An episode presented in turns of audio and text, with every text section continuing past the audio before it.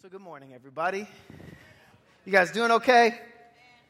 Eh, I hear you. Did you guys make it through the holidays okay?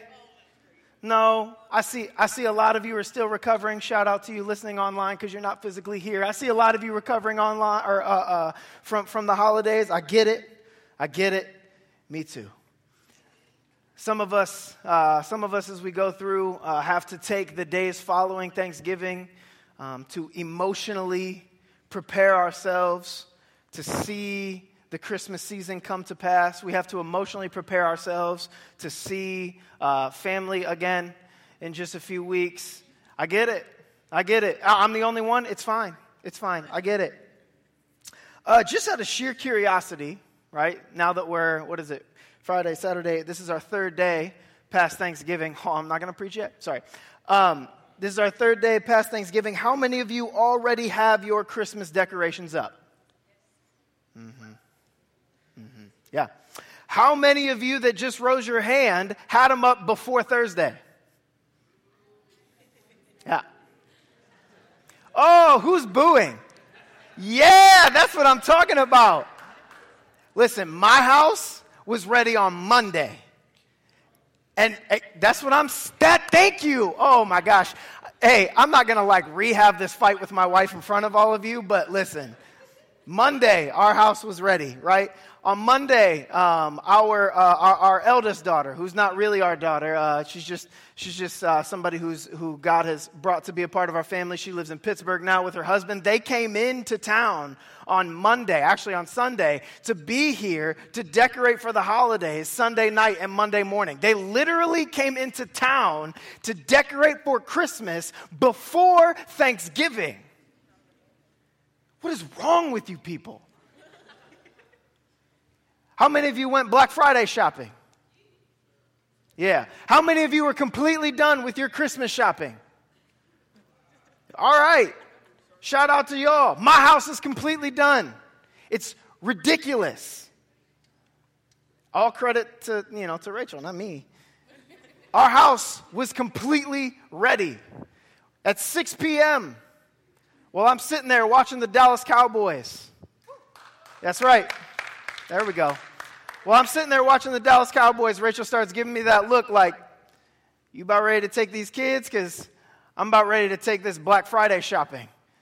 I'm like, okay. And so when the kids went to bed, she was out the door and off, off she went. And I didn't see her again till today. Hi, babe. That's a joke. Uh, it's ridiculous. It's ridiculous the amount of stuff or the amount of work that we put into getting ready for this season, right? It's ridiculous the amount of stuff that goes into putting on this season. I constantly, for the next month, am fully prepared to have many conversations with you all about the stress and the anxiety and even the depression that comes with the emotional task of dealing with this season.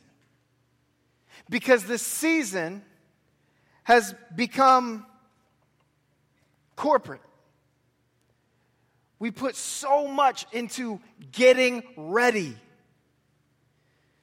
Well, the season we're about to enter into is not the holiday season. That's not what it's called. On the church calendar, it's referred to as Advent. Everybody say Advent.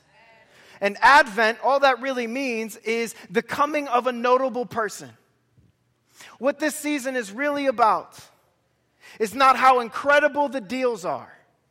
What this season is really about is the coming of a Savior that I will protest with you all this morning that we all desperately need. And so I have to ask you all this morning, and please don't hear what I'm not saying. What I'm not talking about is that it's bad to decorate or shop or any of that. But what I am saying is that for the moment, let's put all of that aside. Because when I ask the question, Are you ready for this season? That's not what I'm talking about. When I ask the question, Are you ready for the season? The question I really want us to answer with our hearts and our minds this morning is are we really ready for the arrival of our Savior? Our text this morning is in the Gospel of Luke. specifically the third chapter. Luke is in the New Testament. It goes Matthew, Mark, Luke. It's the third book. It's a gospel. Gospel means it's about to talk about Jesus.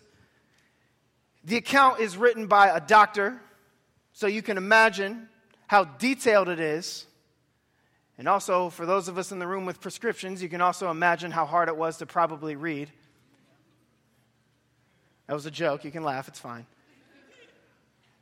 And so we'll be going to the third chapter. That's the big number three. And we're going to start our time this morning at the very top in verse one. Would you all follow along with me? It says this It was now the 15th year of the reign of Tiberius, the Roman emperor. Pontius Pilate was governor over Judea. Herod Antipas was ruler over Galilee. His brother Philip was ruler over Iturea and, and Trachonitis. Lysanias was ruler over Abilene.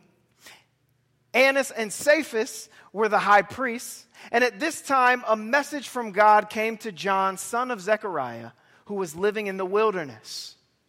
Then John went from place to place on both sides of the Jordan River, preaching that people should be baptized to show that they had repented of their sins and turned to God to be forgiven.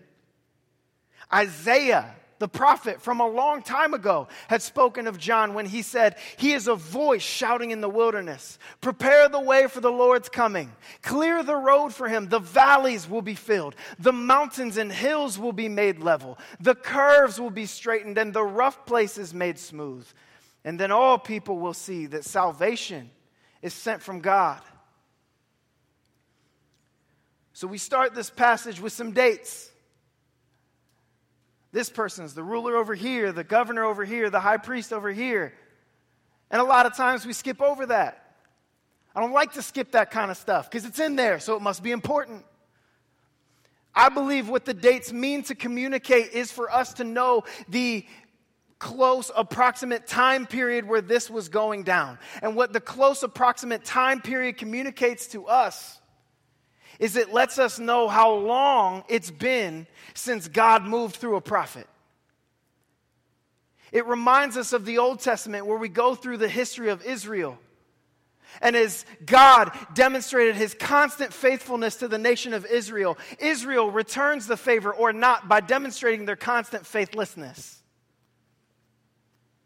The whole latter half of the Old Testament is God using the prophets to implore his people, Come back to me, come back to me, come back to me. It's not too late for you. But the rest of the Old Testament is also filled with the nation of Israel saying, Shout out to you, big God, for creating us. No gracias on telling me how to live the rest of my life. And so God went silent and what we see here is for 400 years, the Spirit of God did not speak to his prophets. But when we see, what was it in verse 2, where it says, the word of the Lord came to John, that should automatically click back into our heads the way that most of the prophets start in the Old Testament. The word of the Lord came to Isaiah. The word of the Lord came to Jonah. The word of the Lord came to, and now here, once again, the good news to start our time. We're only getting started. The, the good news to start our time is that the word of the Lord once again is active. And the word of the Lord once again comes to a servant of our king. And he comes to this man named John. And he says to John, I need you to go get people ready because they're not hip.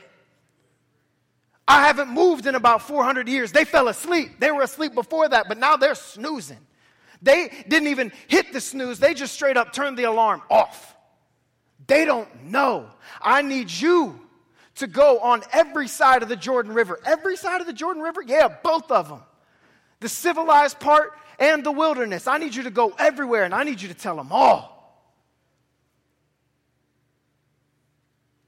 And so John goes out and he preaches this word repentance. Say repentance. repentance.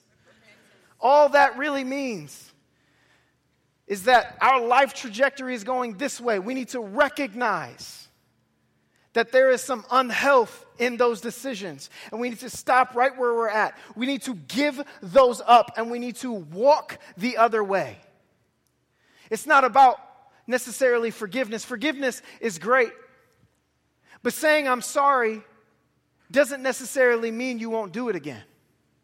Repentance means I'm not going back there. Repentance means I gave that up. Repentance means I was going this way, now I'm going this way. John says, I see you. It doesn't matter who you are, you're going the wrong way. I need you to go the other way. He says, if you really want to be about this, I need you to show me. I need you to show me the first step that he says. He's, he's like, go ahead, get in this water. Be baptized. Be baptized in front of everybody. This water ain't going to save you. This baptism ain't going to save you. But it is an external sign of an internal transformation. I need you publicly in front of everybody to declare, y'all see me. Y'all know me. You knew what I was over here. That's not me anymore because I've heard this message told to me by John the Baptist and now I'm going this way. And that was crazy offensive. That was crazy controversial because, see, the Jews, the Jews, they, the only time they would baptize is if it was a Gentile, meaning if it was an outsider. The only time a Jew would baptize is if, is if it were to say, Oh, you were once an outsider, you filthy, dirty individual that wasn't like me. But now you want to be like me, so let's go ahead and dip you on down as a sign that we're all going to be like each other. So when John says baptism isn't just for the outsider, but it's for the person that you think you know God, that's wild. That's so offensive. Then Luke goes on to point out that this isn't a new thing necessarily, it's been talked about in the Old Testament. This is all pointing to something preparing the way for the coming of a Savior. Church, the season of Advent is just as much about the second coming of Christ as it is the first. It's just as much about the second coming, the final arrival of Jesus the Messiah, as it is when he was born. I know our Christmas songs don't always depict that, but it's the truth. So while we're busy celebrating the birth of baby Jesus, and we should celebrate, while we're busy celebrating the birth of baby Jesus, Resurrected Jesus is hovering over the world. Resurrected Jesus is watching us on bended knee, bended elbow, ready to go. I want you to know that our Savior is coming again. And when He comes again, things aren't going to be the same. The sick won't be sick, the sad won't be sad. The hurt won't be hurt. He's coming again. But to be clear, the Bible tells us not everyone will be included because not everyone is aware. So, this season of Advent, celebrate the birth of baby Jesus,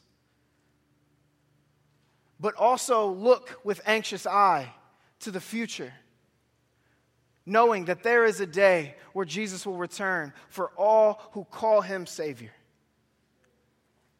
If you're here with us this morning and you feel lost, maybe lost in what I'm saying right now, maybe lost in life, don't really know what's going on, you're just kind of trying to make it to the next week so that way, once you get to that week, you can make it to the next. I want you to know that the second coming of Christ does not have to be bad news that this season of Christmas, Advent, whatever you want to call it, does not have to be bad news. This can be very, very good news because Christ is coming to heal, Christ is coming to cure, Christ is coming to redeem, to renew, to restore, to unite. Christ is coming to do all of these things. He is preparing the way now for the new Jerusalem, for the world that He wants all of us to inherit. He wants all of us to inherit. But we got to get ready. Are we really ready for the arrival of our Savior? Let's keep going. Verse 7. This is where it gets wild. Man. John go, oh, yeah. John's that dude. Verse 7 says, When the crowds came to John for baptism, he said, You brood of snakes. Well, that's not how I was expecting to be welcomed. Who warned you to flee the coming wrath? Prove by the way you live that you have repented of your sins and turned to God. Don't just say to each other, We're safe for we're, we're descendants of Abraham. That means nothing. For I tell you, God can create children of Abraham from these very stones. Even now, the axe of God's judgment is poised, ready to sever the roots of the trees. Yes, every tree that does not produce good fruit will be chopped down, and it will be thrown into the fire. Dang, man. So the crowds ask, What should we do then? John replies, If you have two shirts, give one to the poor. If you have food, share it with those who are hungry. Even corrupt tax collectors came to be baptized and they asked, Teacher, what should we do? And he told them, Collect no more taxes than the government requires. I know your schemes, I know what you're up to. What should we do? Asked some soldiers. John replied, Don't you dare extort money or make false accusations, and be content with your pay. As John is spreading the message of the Messiah's arrival, a crowd starts to gather. Naturally, right? He's saying some controversial stuff. He seems to be a little rough around the edges. And also, Luke's gospel is the only one that doesn't account for this, but in the other accounts, you can read, my man looked crazy. It matched. It matched the stuff that he was saying. So people came from all over to see the crazy man in the wilderness who's saying all kinds of stuff. And some people wanted their bit of, let's call it insurance. They wanted some fire insurance. They wanted to say, just in case what you're saying is true, go ahead and dip me in the water. Just in case. Just in case this fire that you talk about is real, dip, dip my toe in the water. Let me get that fire insurance. John told him, You're a snake. In other gospels, we see that he may be specifically talking to religious leaders in the Jewish community. He looks at the Pharisees, the Sadducees, the people who are looked to to interpret religious law, the people who are supposed to know everything about God, the people who are supposed, supposed to be the, the, the upright, the most upright. He says, You're a snake. I know who you really are. I know what's behind all that knowledge. I know the motives that you really feel inside when you make judgments. I know what you're really after when you let people into your temple. I know what's going on. You're not fooling me. Sometimes, especially in the holiday season, we can get caught up in the Christmassy stuff we can get caught up in some religious tasks. It's a religious task to do good things as long as it's also feeding your consumer mentality. It's a religious task to make sure you and all your kin make it to Christmas Eve service. It's a religious task to say a prayer around the dinner table as if you pray at any other time of year. It's a religious task to do all these sorts of things. And don't, don't hear what I'm not saying. It's not bad to do any of those things. But what John the Baptist is saying is he's looking at religious leaders and he's like, I see your task list. I see that these people are nothing to you but a check mark. I see that it is something that serves your own personal piety and it makes you feel good. But what God wants is to see whole transformation. These things aren't necessarily bad, but when they become a show of religiosity rather than a reflection of the heart of God, they're meaningless. They won't even be mentioned. He goes on, he don't stop there. He says, prove it by the way that you live. I don't want you to hear me talk to me anymore. I don't want to, to, to, to, for you to, to read me this list of your credentials anymore. Prove it by the way that you live. I will know you really rock with God. I will know that Jesus has really transformed your life by what I see you do Monday through Sunday. Not just while we're gathered in the temple. we are meant to be more known by the way we live day to day than the amount of seasonal good deeds we contribute to. Then he just goes straight for the jugular. He says, And don't give me that stuff about how you're a son of Abraham. Don't do all that. Your family heritage means nothing. He just said, he just said, he just, he just said, that's the lineage. That's the, that's the, that's everything we've got. He said it means nothing. You can be a son of Abraham. So can that rock. He says, You can be a part of that bloodline all you want. But if you don't know Jesus, your dad can be a priest, he can be a missionary. He can tour all the seas and all the countries. You can grow up in church. Your grandma can be the holiest person you ever met, because mine is. But that doesn't mean anything for you. We stand in front of God as individuals. I don't get to ride the ride because my mom did. I don't get to, to, to, to, cling on to my parents' legs and follow them into the kingdom. I'm judged as an individual. My family heritage means nothing. I grew up in a Christian home, but I didn't know Jesus till I was 19. Your family's not going to get you out of this one, boys. And while many rejected this teaching, some were intrigued, intrigued enough to say, So, what do we do? What do we do? First thing he says, give what you can. He says, I see you with two tunics on, two shirts.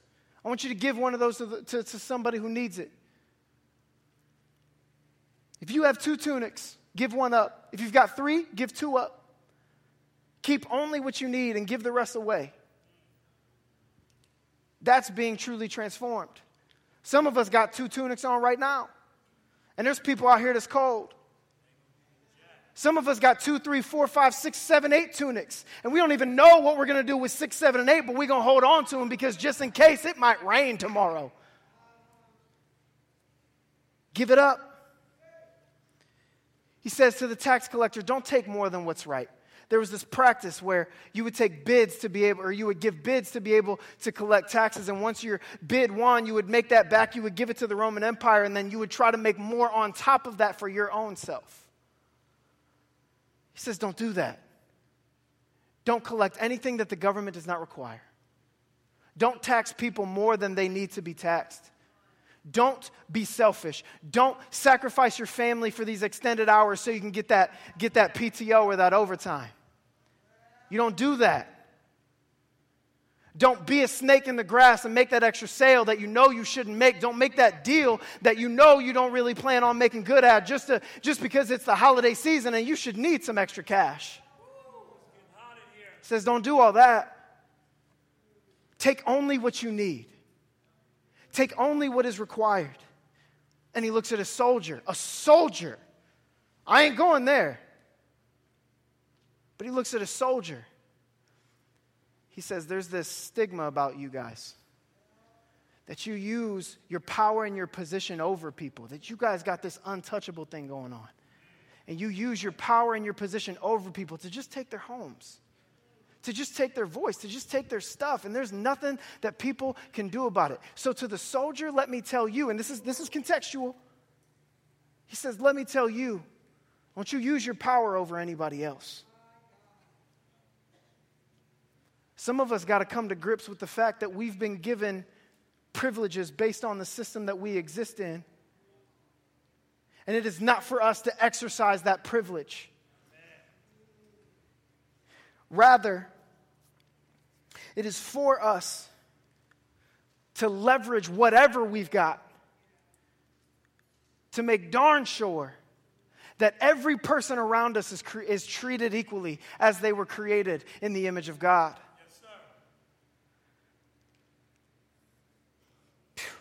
John names some real specific stuff. But when Jesus comes, he goes one step more. There's this teacher that tries to catch him slipping, and he says, Nobody keeps the commands better than me. I do everything. I give to the poor. I don't take more than what I need. I don't exercise my power over anybody. I just exist. I just do my thing. I got it down. What about me, Jesus? What do I have left to do? Jesus looks him dead in the eye, doesn't say nothing else to him other than sell everything you've got.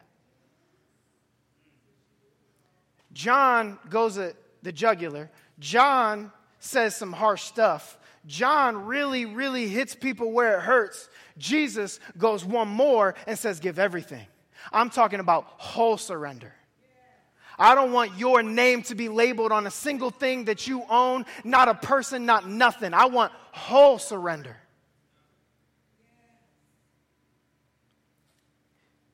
says, I want you to let your heart become my heart. I want you to let your eyes become my eyes. I want your hands to be my hands, feet to be my feet. I want your attitude to be my attitude. I want your position to be my position. I want you to look like me. And anything that you got to give up to make sure that that happens, you better do it. Yes, says, I want your actions to reflect my heart, not yours. Mm. Are we really ready? Are we really ready for the coming of our Savior? Let's finish this passage, verse 15.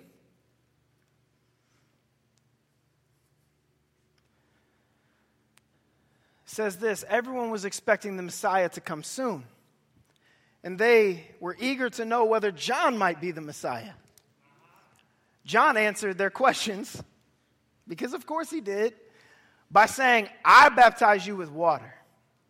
But someone's coming very soon who's greater than I am, so much greater that I'm not even worthy to be his slave and untie the straps of his sandals. I baptize you with water, but he will baptize you with the Holy Spirit and with fire. He's ready to separate the chaff from the wheat with his winnowing fork. Then he'll clean up the threshing area gathering the wheat into his barn, but burning the chaff with never ending fire. John used many such warnings as he announced the good news. The, the what? The good news to the people. Naturally, having seen and heard all these radical things that John's been saying and doing, naturally, people are like, you know, the way you talk about the Messiah I feel like you kind of look like him. Are you him? Are you the Messiah?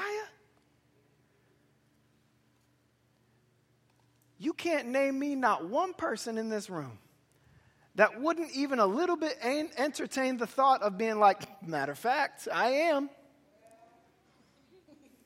I'm just keeping it real. I would.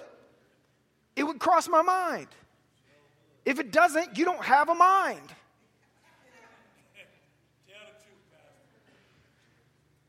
He says, Are you the Messiah? But John, in his discipline, refuses it quickly and directly. He says, I'm not even worthy of untying the Messiah's sandals. There was this phrase back in the day it says, Everything a slave does for his master, so a disciple should do for his teacher. Except that. Everything a slave does for his master, so a disciple should do for his teacher, except untie his sandals, because mm, that's just too dirty. John says, I can't even do that.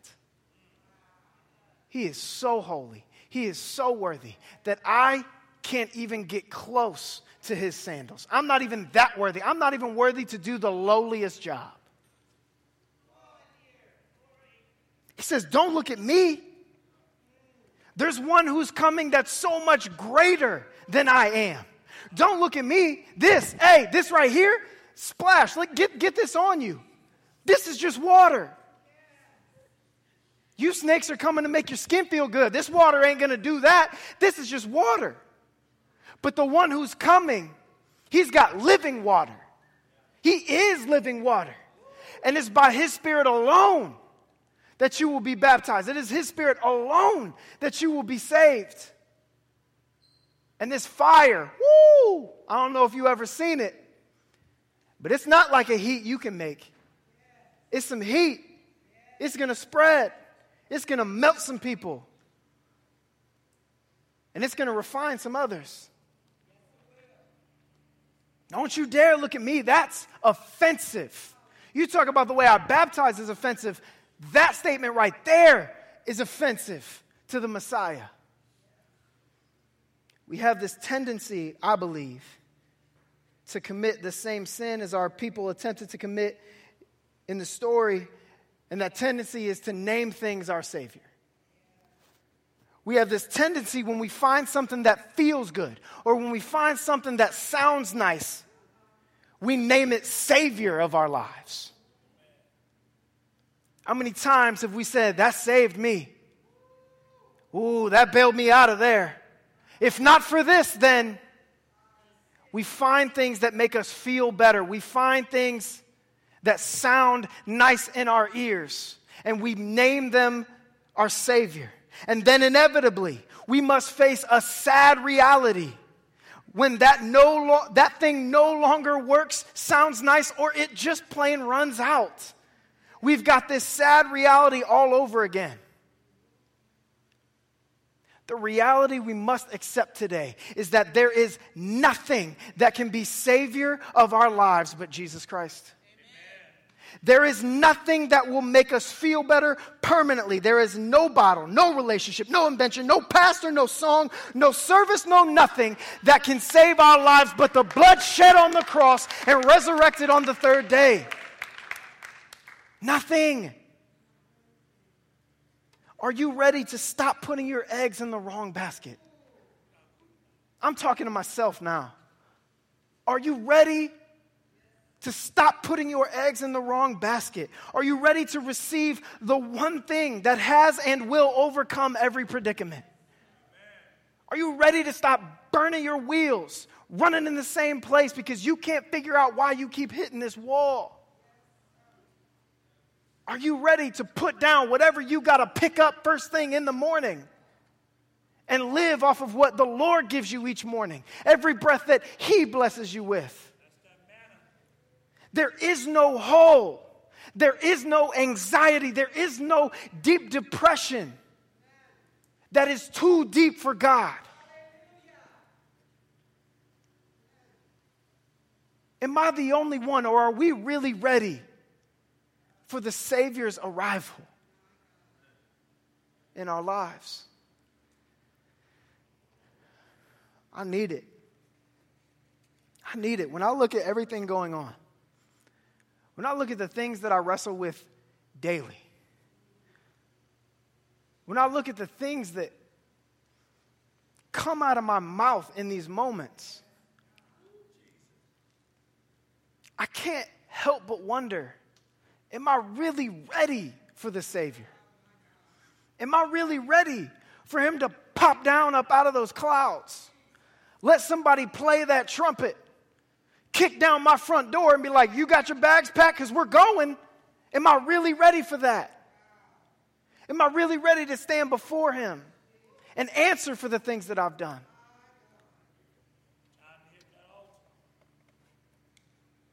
Are we ready to stand in front of Him as individuals? Now,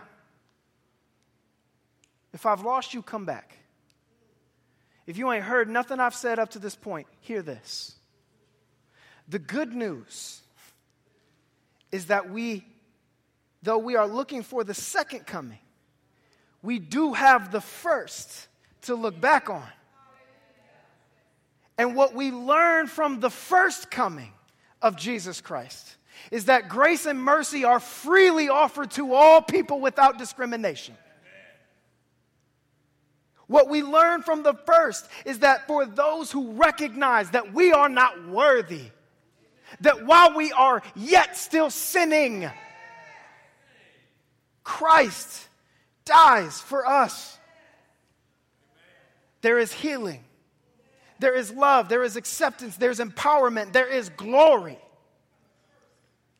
And more good news is that he is making this place ready. As John the Baptist was prophesied about and came to prepare the way. So the Lord, through his people, us, by the power of his Holy Spirit, is preparing this place to be ready for his second coming. He is making his people ready.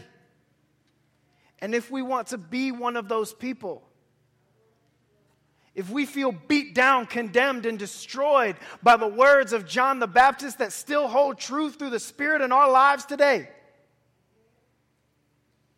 the good news is that He can make you ready. And all we need to do is to repent and to believe.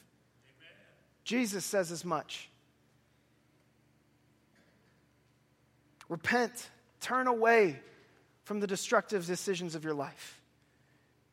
Turn away from the things that you're naming as Savior. Turn away from the things you expect to get you through. And believe that Jesus is the Christ, the Son of the living God. And in Him and only Him will all who claim that be saved.